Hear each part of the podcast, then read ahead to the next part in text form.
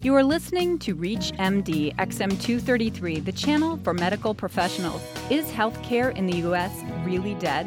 If so, who will bring it back to life? According to my guest, the American consumer is our only hope for reviving the healthcare system and transforming it into a system that works for everyone. Welcome to the Clinicians Roundtable. I'm Dr. Kathleen Margolin, and joining me from Cambridge, Massachusetts is Regina Herzlinger, professor of business administration at the Harvard Business School and author of the new book, Who Killed Healthcare?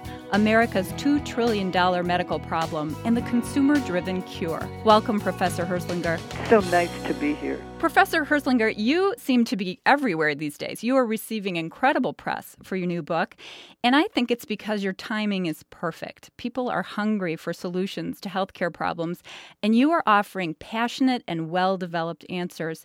Where does your passion on this subject come from? Well, it comes from personal experience. I did my doctoral thesis in a great hospital in Boston. Fantastic people, brilliant minds but oh my God, the management of the place was something else.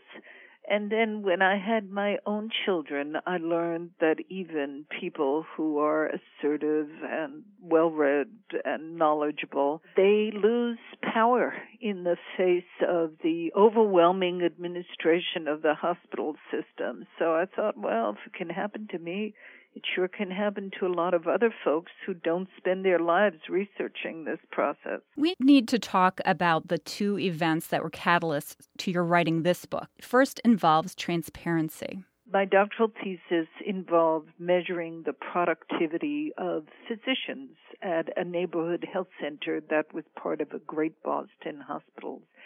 And the doctors were fantastic, just incredible. But the cost accounting system that I installed in that neighborhood health center, I did this 35 years ago.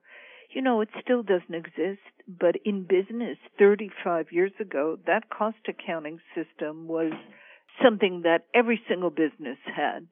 So I was struck by the lack of transparency in healthcare, and I continue to be struck by the fact that the kind of information that's readily available to every American business just doesn't exist in healthcare. The second event that inspired the book is a kind of a shocking story of how legislators were convinced to squelch competition on behalf of big hospitals. Yeah, I was testifying in front of a committee in the U.S. Congress. And, you know, these men and women are absolutely amazing. Iraq today, the DRG tomorrow, their breadth of knowledge and their political skill is astonishing. And I was testifying about the need for transparency in our healthcare system and also about the importance of permitting physician ownership of innovative health services in healthcare. And to my astonishment, the other people on the panel, who were great people, but when it came to transparency, uh uh, they might post a price, let's say a number between one and twenty thousand dollars, but to post a price that would let the consumer know what they're buying, no way. Now, this is a particular problem for uninsured consumers who wander into hospitals, and because there are no prices, they frequently get charged the very highest price terribly unfair to them. And then I talked about the importance of posting some quality data. Again, stonewall, stonewall, stonewall. As for the idea that physicians were honest business people as well as extraordinarily competent professionals who ought to be permitted to own their own facilities without jumping through over 3,000 pages of legislation, no way.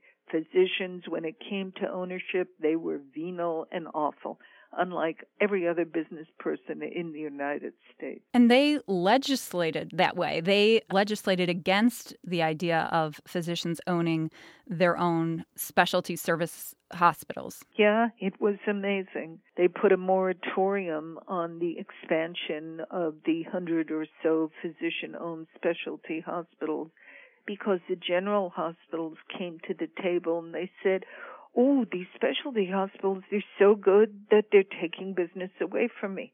Now, in the rest of the U.S. economy, if Dell came to the U.S. Congress and said, get rid of Hewlett Packard, they're killing me in the printer business, we'd say that's ridiculous. You know, Dell, you've gotta get more efficient. Don't come whining to me.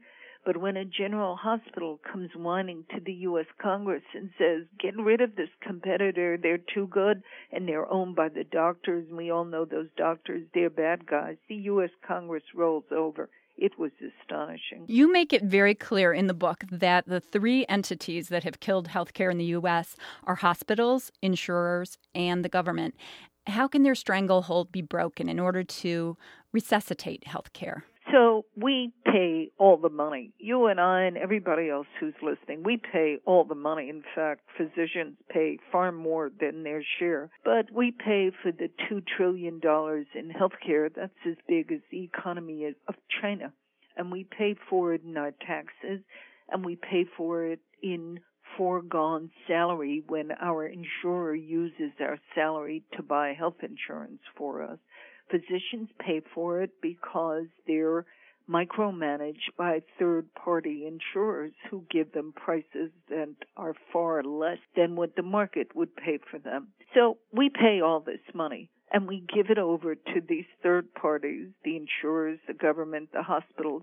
We don't demand any accountability. What are you doing with that money? How good is your quality? How much does it cost? How much charity care do you honestly give? We don't know any of those things. So what we've got to do is get that money back. And the way we need to get it back is so that we can buy health insurance with tax free money just as our employers can now buy health insurance with tax free money. So I let Harvard University buy my health insurance because when it uses ten to fifteen thousand dollars of my salary to buy it, it doesn't pay taxes on that money. If they gave me back the money right now, I would have to pay taxes on it. The US Congress has to pass a law so that when I get that money back, and I use it to buy health insurance and or to save for uninsured medical needs. I don't pay taxes on that money. One simple law will completely change the landscape of U.S. healthcare. If you've just joined us, you're listening to Reach MD XM233, the channel for medical professionals. I'm Dr. Kathleen Margolin, and my guest is Regina Herzlinger, professor of business administration at the Harvard Business School and author of the new book, who Killed Healthcare America's $2 Trillion Medical Problem and the Consumer Driven Cure. Professor Herzlinger, you really take exception with the way nonprofit hospitals operate. What are your objections? I take exception. The U.S. public should take exception. These hospitals, they're exempted from taxes. You and I pay more in taxes because they don't pay any. They don't pay income taxes, and frequently they don't pay sales taxes, and they don't pay real estate taxes. Now, the quid pro quo was supposed to be that they would provide charitable care. But all too many of these hospitals, their charitable care is virtually non existent.